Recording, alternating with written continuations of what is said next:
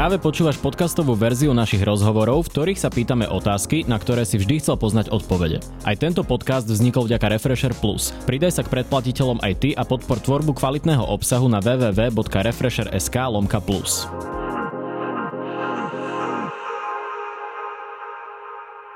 Vítajte vo Face to Face v relácii, kde začneme pri politike a skončíme pri lifestyle. Mojím dnešným hostom je poslanec Národnej rady a podpredseda strany Hlas sociálna demokracia Erik Tomáš. Vítajte. Pozdravujem, pekný deň želám.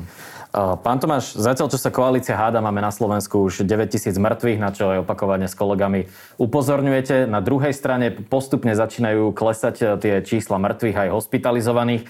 Takže ako to vidíte, začali už fungovať tie opatrenia vlády?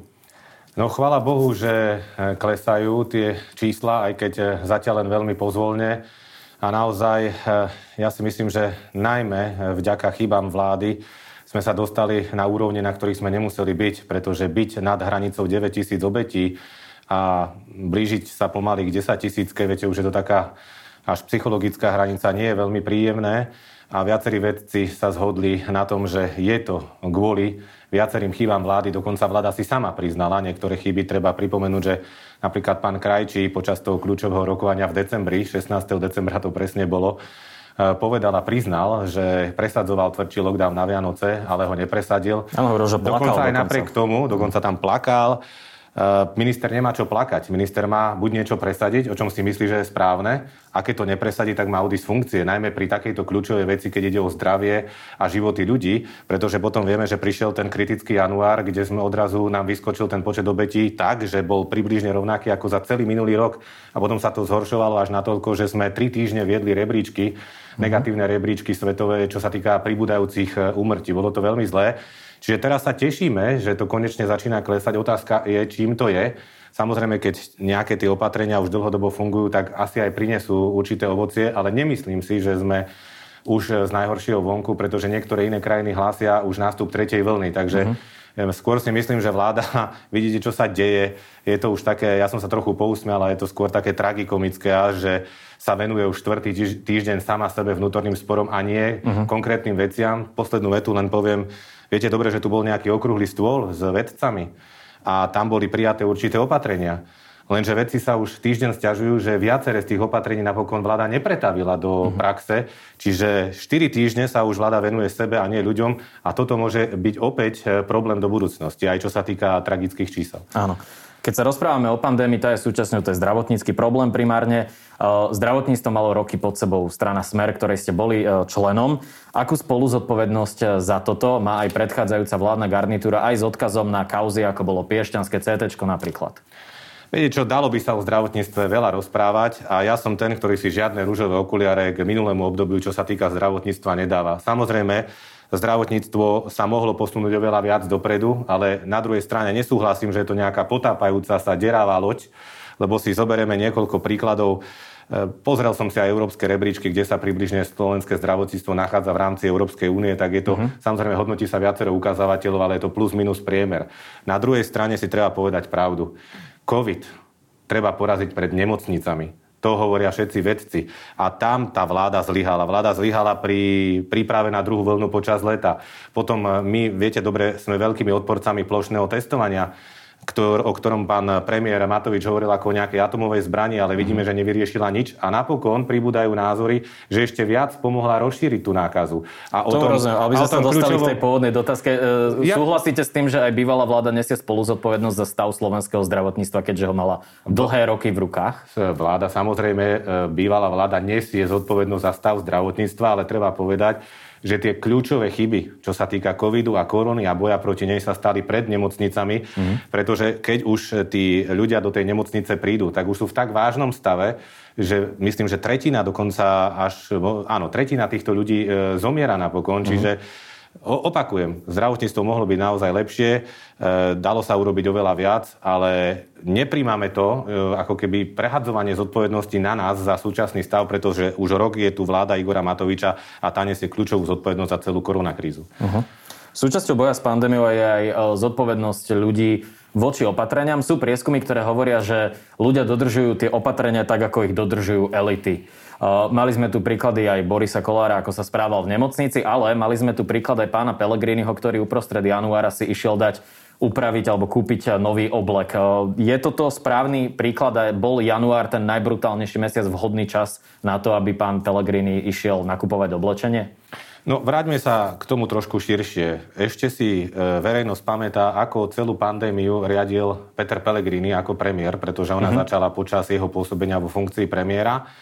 A myslím si, a pod, tvrdzujú to aj prieskumy, že ľudia oveľa pozitívnejšie hodnotia riadenie pandémie pánom Pelegrinom Rozumiem, ale bolo tu 5 ľudí nakazených dokopy a riadili No dobre, lenže on prijal tie základné opatrenia, ktoré mm. napokon znamenali, že počas prvej vlny bolo Slovensko premiantom európskym a e, potom v tom pokračoval aj pán Matovič počas prvej vlny, čiže tam sa toho veľa podarilo. To podstatné ale, čo chcem povedať je, si všimnite tú komunikáciu pána Pelegriniho s verejnosťou, pretože on komunikoval tak, že verejnosť dôverovala tým opatreniam a myslím si, že tí ľudia pochopili, že treba tie opatrenia dodržiavať. Ale ako komunikuje pán Matovič? Tomu rozumiem, a, a ale, ale teraz tu sedí zástupca hlasu. No, Čiže ja dobre. sa pýtam, či je správne, že ja pán pôjdem aj k tomu obleku. Môže... Ja pôjdem aj k tomu obleku, ja sa nikdy nevyhnem otázke, len viete, na každú otázku je potrebné odpovedať v širšom kontexte, uh-huh. pretože ľudia cítia, že táto vláda jednoducho nekomunikuje tie opatrenia tak, aby vzbudzovali v ľuďoch dôveru a nekoná uh-huh. ju jej činiteľia tak, aby vzbudzovali v ľuďoch dôveru. Ešte aj ten posledný okrúhly stôl, o ktorom som už dnes hovoril, prijal opatrenia, v ktorých jedno z nich bolo, že lepšie komunikovať tie opatrenia verejnosti. A napokon hmm. ani spomínaný okrúhly stôl a jeho výsledky nebol nikto z vlády schopný na tlačovej besede ľuďom vysvetľovať. A teraz k tomu, áno.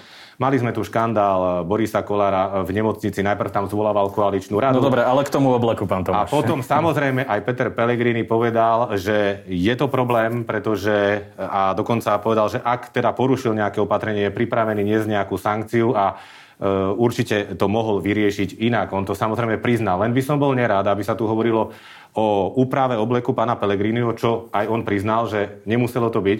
A potom tu máme také škandalozné konania, ako pán Kolár v nemocnici. Viete dobre, že ešte mu tam aj chýbal nejaký čajíček pre jeho Áno, priateľky. s tým budeme konfrontovať pána Kolára. Keď alebo pán Holý, keď lietal do Británie a naspäť. A viete, v čase, keď britská mutácia začala e, strašne e, nejakým spôsobom sa presadzovať na ano. Slovensku. Takže toto boli zlyhania Áno, bez ohľadu na politické tričko, politici by mali ísť určite príkladom. Jasné. Ja ešte zostanem pri pánovi Pelegrinim, pretože on v nedelu v nátelo povedal, že by sa nenechal zaočkovať AstraZeneca. Prečo dáva ľuďom takýto signál, aký je problém s AstraZeneca? Pozrite sa, nie je to čierno-biele. Nie je možné proste hovoriť teraz o AstraZeneca, že e, je to proste e, čistá záležitosť a nie je tam žiadny problém, e, pretože na jednej strane áno, Európska lieková agentúra opäť po opätovnom posúdení e, konštatovala, že nevidí tam žiadny problém, respektíve vidí, že prevažujú pozitíva nad rizikami. Uh-huh. Ale na druhej strane tu máme príklady z Norska aj z Nemecka, kde určití vedci varovali. Takže možno určitú opatrnosť je potrebné teraz ľuďom hovoriť ale na druhej strane pevne no. verím, že padne nejaké konečné slovo nejakej autority. A tak nakoniec... padlo Európskej liekovej agentúry, to je v našom priestore naša autorita. Áno, ale na druhej strane treba, e, preuka- treba zodpovedne povedať, že sú tu určité národné krajiny, respektíve krajiny, kde na národnej úrovni to ešte celé posudzujú, tak počkajme chvílinku, ale ja samozrejme tiež poviem, že pokiaľ to bude v poriadku, tak... E, tak Vy by ste sa dali zaočkovať AstraZeneca? Viete čo, ja keď mám povedať svoj osobný názor teraz, v týchto dňoch, keď sledujem ten vývoj, tak by som určite čakal. Len uh-huh. ja mám trochu iný prípad, lebo asi viete, ja som prekonal COVID, uh-huh. čiže u mňa Ešte máte čas. trvala trojmesačná lehota e, tá formálna, kde som teda bol v nejakom ochrannom štádiu. Teraz akurát skončilo, poctivo sa chodím testovať každý týždeň, ako každý občan, aby som mohol chodiť do práce, aby som tu mohol byť aj s vami.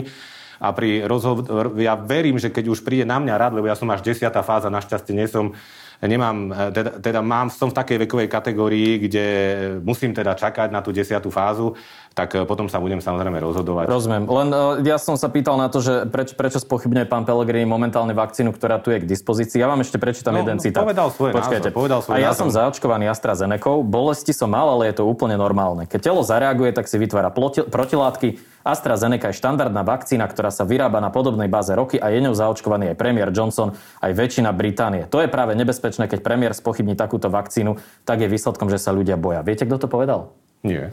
Richard Raši.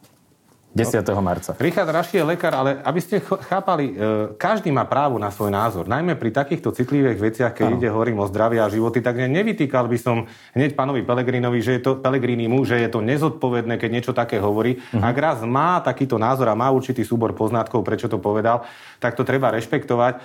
A ja si myslím, že situácia okolo AstraZeneca sa o chvíľu vyrieši. Vyrieši a budeme vedieť, či áno alebo nie. No, ja iba zopakujem, že Európska lieková agentúra je pod, čiže ja som to... do, dovolím si povedať, že situácia okolo AstraZeneca je vyriešená a uh, sú tu aj tie uh, troška nezodpovedné uh, vyjadrenia, ktoré spôsobujú, že ľudia sa boja jedinej dostupnej vakcíny, ktorú teraz máme. Viete čo, uh, podľa vás je to vyriešené, ale ak... Podľa Európskej liekovej agentúry. Áno, ja nie som lekár, len vy ste to, to ste, Ani ja, ale vy ste to tak ako paušalizovali. Len keď eh, krajiny ako Norsko a Nemecko vyslovia určité pochybnosti, uh-huh. treba byť na pozore. Ja nechcem, samozrejme, nechcem okolo toho viac hovoriť, aby sme, sme sa tu netvárili, že že tu niekomu nech, eh, chceme škodiť, alebo aby sme sa nestali náhodou rukojemníkmi nejakého súboja medzi spoločnosťami, ktoré tie vakcíny produkujú. To je bolo uh-huh. úplne najhoršie.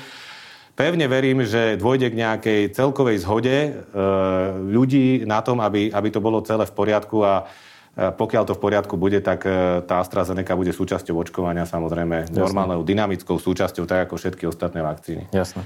Keby je uh, vy z pozície opozičných politikov, kritizujete uh, vládu, to je vaša práca, ale keby je hlas sociálna demokracia vládnou stranou, keby teraz ste tam. Aké, povedzme, tri opatrenia, skúste mi povedať konkrétne, by ste zaviedli od zajtra, aby sa tá pandémia zlepšila? No tak v prvom rade treba povedať, že pokiaľ by sme boli my vo vláde, nikdy by sme nepripustili to, aby sa krajina dostala do takéhoto stavu, akého sa dostane. Pretože teraz už sme naozaj v kritickom stave a zdá sa, že ako keby jedinou takou definitívnou pomocou tej pandémii bolo bol ten najtvrdší možný lockdown, to znamená aj zavretie fabrik a podobne, ale vieme, čo by to urobilo s ekonomikou. V prvej vlne sa to na chvíľu e, zatvorilo a pomohlo to. Takže ak sa ma pýtate, čo by sme my urobili, nie v tejto chvíli, ale čo by sme urobili od leta, čo sa týka druhej vlny, lebo za tú prvú vlnu nesieme zodpovednosť, je, mm-hmm. že určite v lete by sme v prvom rade posilnili úrady hygieny a trasovanie jednotlivých kontaktov, aby sme boli pripravení. Boli by sme určite proti, proti plošnému testovaniu antigenovými testami uh-huh. a podporovali by sme to, čo tvrdia veci, že e, antigenové testovanie robiť tam, kde sú ohniská. A poďalšie, pokiaľ by bol nutný tvrdý lockdown a on bol nutný pred Vianocami, uh-huh. tak by sme ho prijali. Ale bolo by to na základe dohody s ľuďmi, že ľudia, počúvajte, teraz tri týždne sa uzavrieme, aby bolo lepšie a bude to podľa takéhoto plánu, mali by sme jasný plán a potom budeme otvárať toto, toto, toto, toto. Čiže toto by bolo iné. Mali by sme jasný plán, ktorý by sme jasne komunikovali ľuďom, aby vedeli, čo sa bude každý týždeň diať. Nie, že sa dohodnú niečo na tlačuje, teda dozvedia niečo na tlačuje besede v nedelu a už to platí v pondelok. Toto, je, toto mm-hmm. bol čistý chaos. Jasné. Keď už spomínam chaos, my sme teraz uprostred vládnej krízy. Sú pukance v centrále hlasu teraz nedostatkovým tovarom?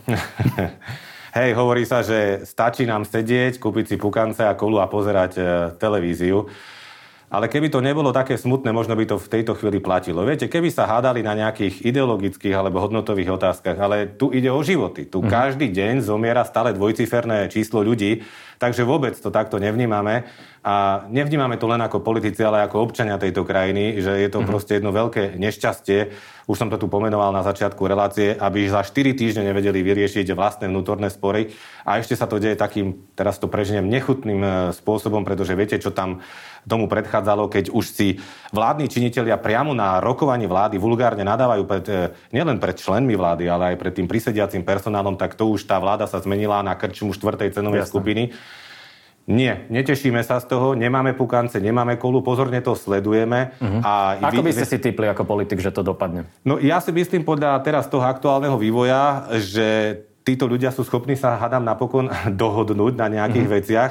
Ale povedzte mi, čo to bude za rekonštrukciu vlády, keď e, Igor Matovič odstúpi z postu premiéra a hneď mu vymyslia umelý post pod predsedu vlády, čím je úplne evidentné, že bude len riadiť Eduarda Hegera. Potom počúvame, že pán Krajňa, ktorý odišiel, tak sa asi vráti do, post, do, na svoju mm-hmm. pozíciu. Pán Sulik povie, že on síce podáva dnes demisiu, ale pokiaľ pán Matovič ostane vo vláde, tak aj on chce byť vo vláde.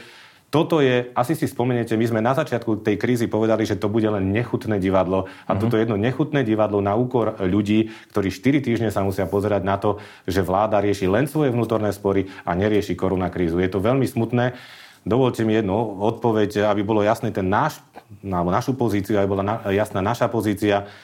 Jediným najčistejším riešením podľa nás sú predčasné voľby. Nech ľudia majú možnosť nanovo rozhodnúť o tom, kto ich bude v tejto najhlbšej kríze od druhej svetovej e, vojny viesť. Ak si mhm. občania opäť vyberú e, súčasný základ vlády, my to budeme rešpektovať, ale predpokladám, alebo myslím si aj na základe prieskumov, ktoré ukazujú, že Vyše 80% ľudí nedôveruje pánovi Matovičovi aj jeho vláde, že by tie voľby už dopadli inač. A myslím si, že ľudia by túto šancu mali dostať, ak to neumožní vláda. Ak sa mhm. teda nerozpadne vláda, lebo ako povedal náš líder, tá vláda je tak neschopná, že sa už nedokáže ani len sama rozpadnúť. Jasne. Tak potom my, viete, už dozbierávame podpisy, sme vo finálnej fáze e, pod petíciu za referendum za predčasné voľby. Prejdeme k teda, ideálne ste prešli k predčasným voľbám, to bola moja Ďalšia otázka. Vy sa usilujete spolu aj so Smerom o to referendum.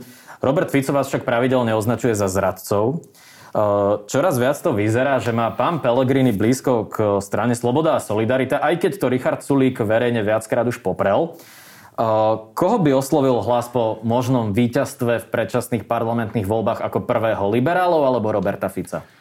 No, bodaj by sme boli v tej pozícii, že strana hlas vyhrá tie voľby a bude tou stranou, ktorá bude, ako sa hovorí... Keby? Ale aj keby rozdávať, ste nevyhrali spoluprácu s kým si roz, Rozdávať karty, e, lebo my so všetkou pokorou pristupujeme k preferenciám, ktoré v súčasnosti sú, sú veľmi pozitívne, ale vieme dobre, že jedna vec sú preferencie a druhá vec výsledky vo voľbách. Najprv k Robertovi Ficovi. Áno, e, on neustále e, nejakým spôsobom útočí na nás tým štýlom, ktorým ste, ktorý ste pomenovali tak chcem len pripomenúť, že nie sme jediní počas politickej histórie Slovenska, ktorí sa odčlenili od nejakej strany. Napokon aj Robert Fico odišiel z SDL a založil si smer a nechal uh-huh. si mhm. mandát. Vieme dobre, že uh, Oľano e, vzniklo tak, že sa odštepilo od Sasky. Pani... Ale zostane pri tej pôvodnej no, otázke, len aby, som vysvetlil, len aby som to vysvetlil a smerujem k tomu, ja sa držím jednej zásady. Viem, že sa tu už teraz ponúkajú rôzne e, kombinácie. Ja sa držím jednej zásady, že o možných koalíciách sa dá hovoriť až po volebnej noci, keď každý vie, koľko má mandátov a vtedy aj tí voliči pomôžu nejak prirodzene e, vytvoriť určité, určité formácie. Ale aby som aspoň trochu konkrétnejšie odpovedal na vašu mm. otázku, nebudem hovoriť o konkrétnych stranách. Jedinú stranu, ktorú, ktorú sme vylúčili zo spolupráce, je ľudová strana naše Slovensko. A môžem ale e, povedať, že možno z hľadiska toho, ako je polarizovaná tá spoločnosť na Slovensku v súčasnosti, by bolo vhodné, aby strana alebo, alebo nová vláda bola mixom súčasných opozičných a vládnych strán, ak to bude možné. A tam sú, si predstaviť aj vládu sa, s Igorom Matovičom? A tam sa ponúkajú rôzne kombinácie. No keď už to takto kladete, toto, asi, toto by bolo asi veľmi ťažké. Lebo a... povedali ste, že vylúčujete tebe LSNS. Áno, takže... lebo, lebo, lebo, si myslím, že z hľadiska nejakej, viete, nám sa to nikdy nepáčilo. Toto boli vždy také tie, také tie pravicové kortešačky, vždy niekoho vylúčovať a všetkých vylúčiť a, a potom, potom sa to ťažšie kombinuje. Hej. E, nepovažujem to za slušné, pretože ak sa parlamentné strany, respektíve ak sa strany dostanú do parlamentu, tak je mm-hmm. slušné minimálne s nimi diskutovať a rokovať, ale ak sa pýtate na Igora Matoviča, toto si fakt neviem predstaviť. Toto, to, že by a keď boli... sa pýtam na Richarda Sulika? Ja, ja si dokonca myslím, že čo sa týka Igora Matoviča, si to už neviem predstaviť nikto, lebo vidia, čo e, každý vidí, čo ten Igor Matovič vo vláde stvára. Je to úplne potom... S Igorom Matovičom každá vláda by bola veľmi nestabilná. Čo sa týka Richarda Sulika, už som povedal, že E, že, že nebudem menovať konkrétne strany do, do rôznych tých kombinácií a nevylučujem žiadnu kombináciu, ale treba si aj pozrieť na to ináč. My máme úplne dva rozdielne e, ideologické svety. My a Richard Sulík. Viete, Richard Sulík by najradšej bol, alebo jeho svet vyzerá tak, že chce si kúpiť teplý rožok v nedelu a ešte ho má obslúžiť 70-ročná dôchodkyňa. My to vidíme trochu ináč. My sme zaviedli predsa príplatky. Ale vládnu z musíte. No áno, a tak pokiaľ by, pokiaľ by tu vznikla nejaká spoločenská objednávka nejakej vlády, povedzme, nebudem hovoriť o národnej jednote, to už by bolo fakt prestrelené, ale národného porozumenia, zvlášť tejto ťažkej situácii, tak si vieme predstaviť, hovorím, kombináciu e, stran, ale nemusí to byť vôbec nevyhnutne SAS, pretože tam sa ponúka... Ale oveľa... viete si predstaviť nejakú ľavopravú koalíciu potenciálnu? Ľavopravú koalíciu si viem predstaviť, pokiaľ teda e, to bude nevyhnutné a spoločnosť to bude v princípe žiadať. Hej, tým tie výsledky volieb tomu napovedú. Napoved, napovedia. Jasné.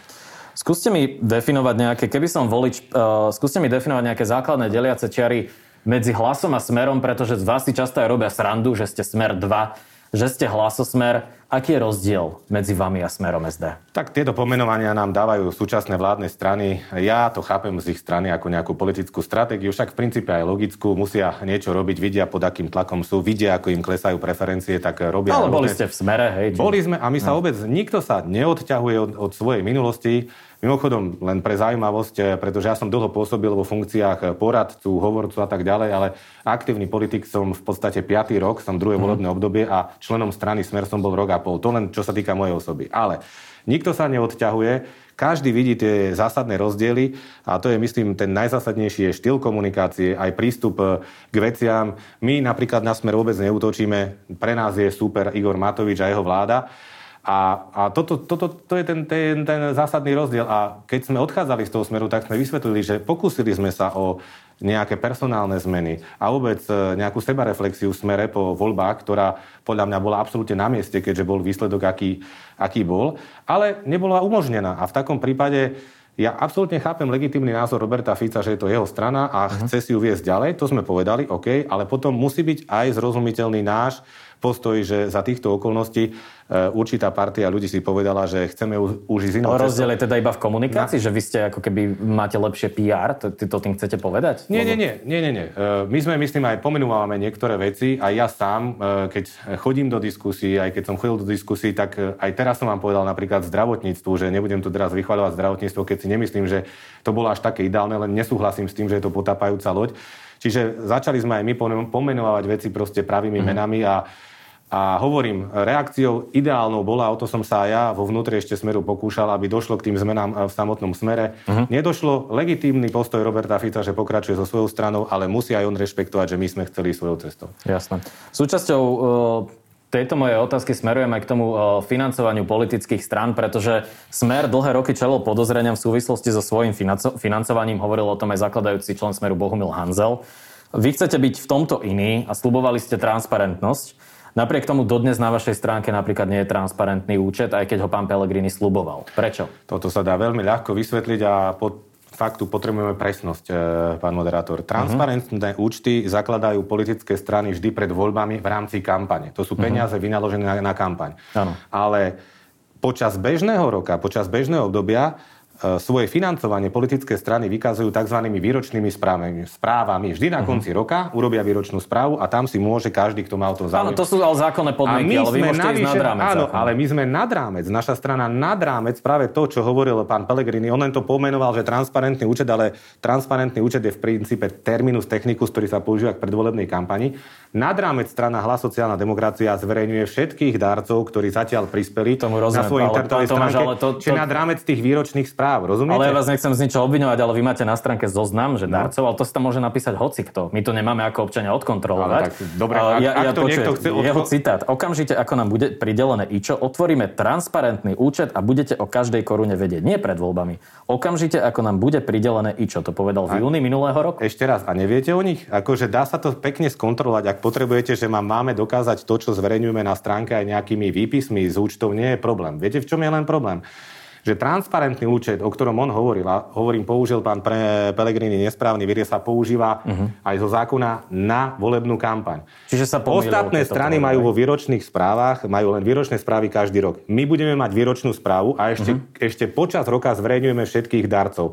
Prečo nie je možné ten bežný účet, nie transparentný, lebo to by sme zverejňovali bežný účet strany, uh-huh. zverejňovať celý, no lebo potom by sme sa napríklad dozvedeli, aký plat má pani sekretárka, aký plat má povedzme hovorkyňa a tak ďalej. A to to sú už osobné údaje, to hádam už verejnosť nemusí pri žiadnej politickej strane vedieť, keďže sú to peniaze tej politickej strany. Tak mohli Lebo, ste by ste zriadený účet dôle, čisto na financovanie dô, a ale, to ale rozumiete, účet, že my máme nad rámec, to, čo robíme, je nad rámec všetkých politických strán. Toto Rozumiem. nerobí Ja vás iba konfrontujem s konkrétnym ja viem, citátom a, a vysvet, myslím, si, že som to, myslím, že som to jasne vysvetlil, čiže robíme nad rámec e, toho zákona a takto to bude. Zatiaľ sme prispeli len my, e, poslanci, e, tými väčšími sumami a samozrejme príjmame nejaké menšie dary. Všetko sa zobrazuje na našej stránke. Hadám si nemyslíte, že pri takomto aj citlivom odchode z našej materskej strany uh-huh. by sme chceli nejakým spôsobom špekulovať, to by bola cesta do pekla. To bola cesta do pekla. No veď práve preto, lebo so Smerom sa spájajú peniaze oligarchov, čiže vy ste chceli dokázať tým, že vy žiadne nemáte. Čiže... A aj to, aj to ukazujeme. A nemáme uh-huh. problém jediné, každé euro, ktoré sme prijali, dokázať. Každý sa nás môže na to opýtať. Ak by ešte potreboval niekto potvrdiť ten, ten darcovský systém aj z pozície nejakých bankových účtov, vieme to preukázať, len musia ľudia uznať, že čo sa týka výdavkov, výdavkov strany, e, že koľko sme kúpili papiera, alebo koľko má plat pani sekretárka, tak to už neuvádza uh-huh. ani len strana politická, ale ani žiadna firma, lebo to už je zásah do osobných údajov. Uh-huh. Pán Tomáš, kam zmizol Peter Žiga? No je v parlamente, kam by zmizol. Ste sa to tak...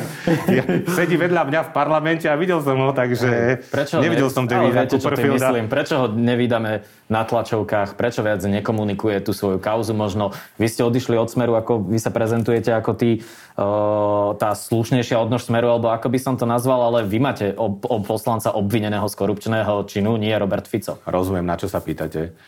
Chcem povedať, že poprvé um, Peter Žiga je riadny člen predsedníctva strany. Hmm. Zatiaľ má, vedenie, má dôveru vedenia strany.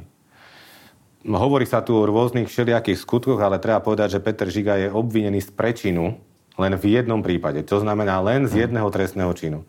Ten prípad pôsobí veľmi bizarne. No to je málo, jeden trestný čin. No veď ešte, ja idem k tomu je obvinený pán, pán moderátor. Čiže mm-hmm. pozor na, na tie vyjadrenia, vyhlásenia, lebo opoziční, teda súčasní vládni politici robia hneď vyhlásenia, že ten, kto je obvinený, je hneď vinný a nerešpektujú mm-hmm. prezumciu neviny.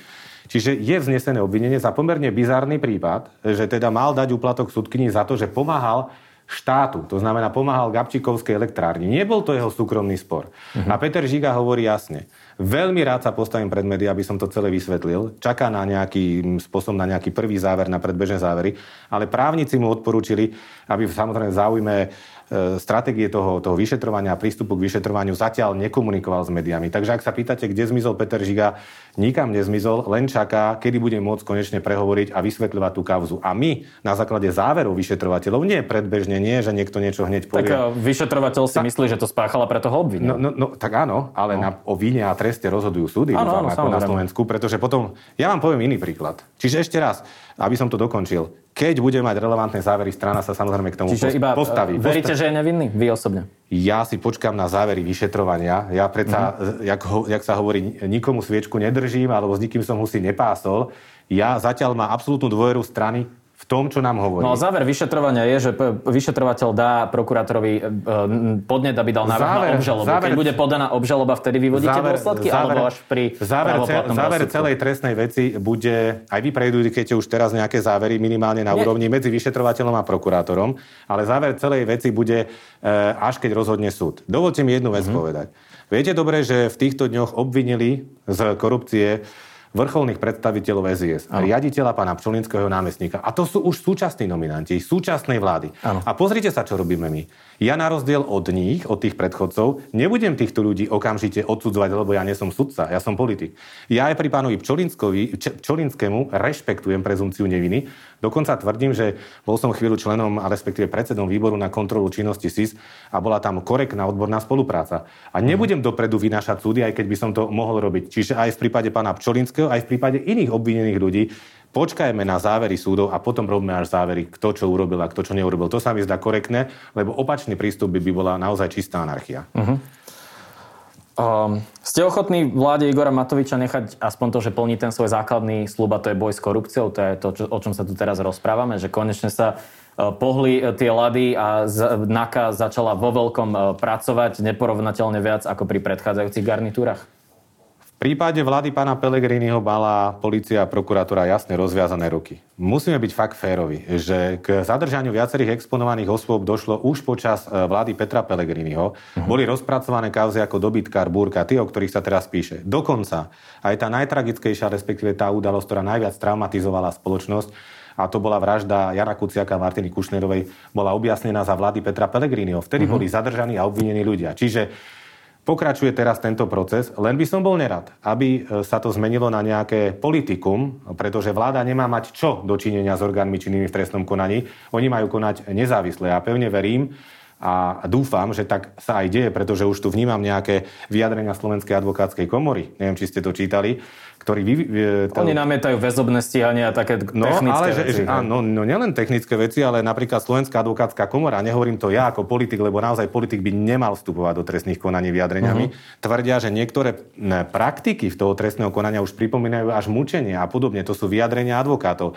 Čiže ja len Rozumiem, chcem, ale to sa dialo chcem vysloviť, smeru chcem vysloviť, chcem vysloviť presvedčenie, že naozaj uh-huh. každý tu má právo na spravodlivý proces. Každý.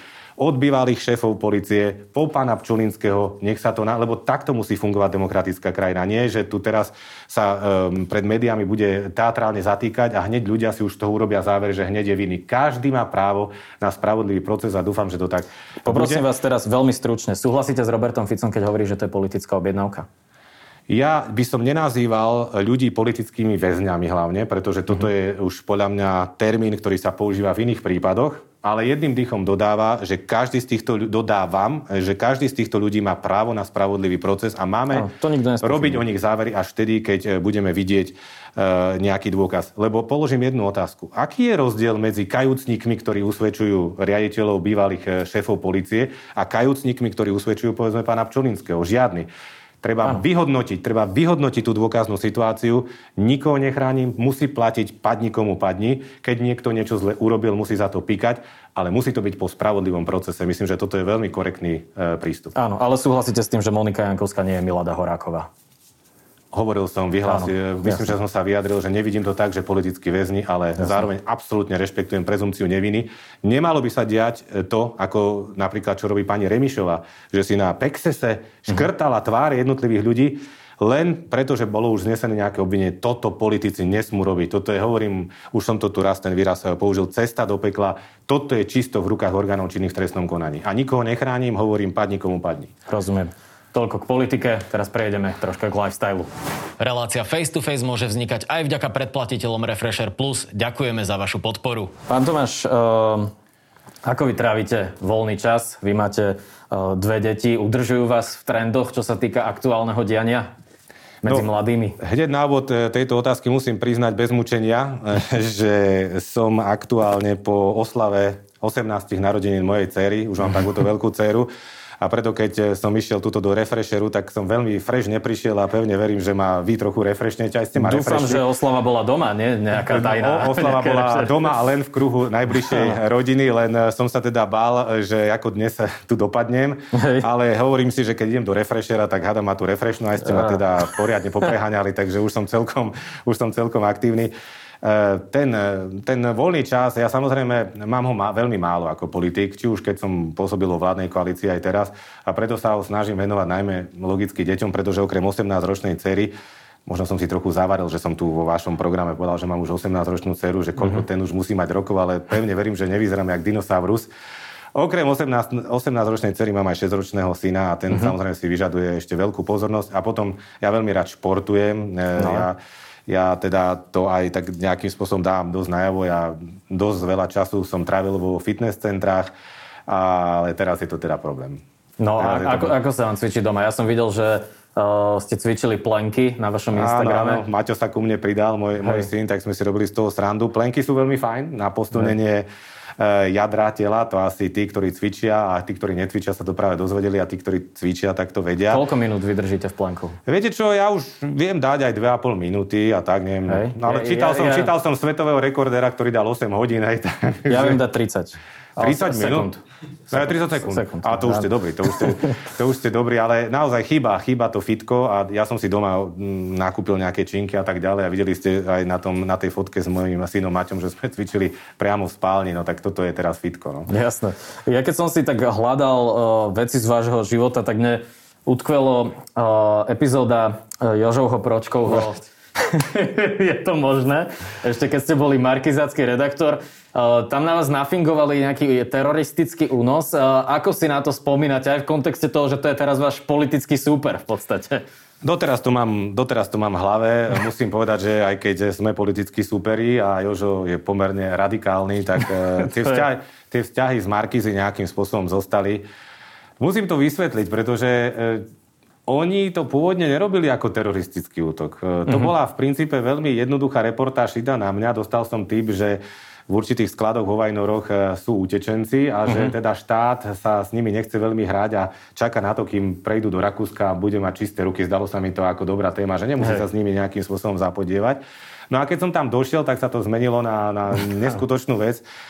To, čo diváci videli, bolo ešte slabý odvar, to, čo sa v skutočnosti dialo. Uh-huh. Prestrihávalo sa to, pretože centrum programu to ani nechcelo pustiť, bolo to fakt ako... A Aha. poviem vám, poviem vám, že, že chvíľu... Ja som samozrejme tomu uveril, tomu príbehu, to je Jasne. najhoršie, že, že tí ľudia, ktorí to pozerajú, už to vidia ako srandu, ale v tom momente som to prežíval.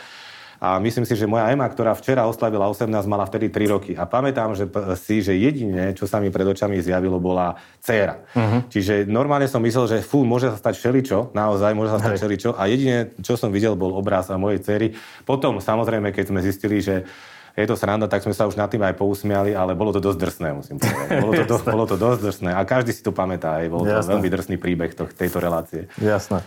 Dajme si na záver takú uh, anketu. Ja vám poviem dve veci, vy si vyberiete jednu. Dobre. Bude to.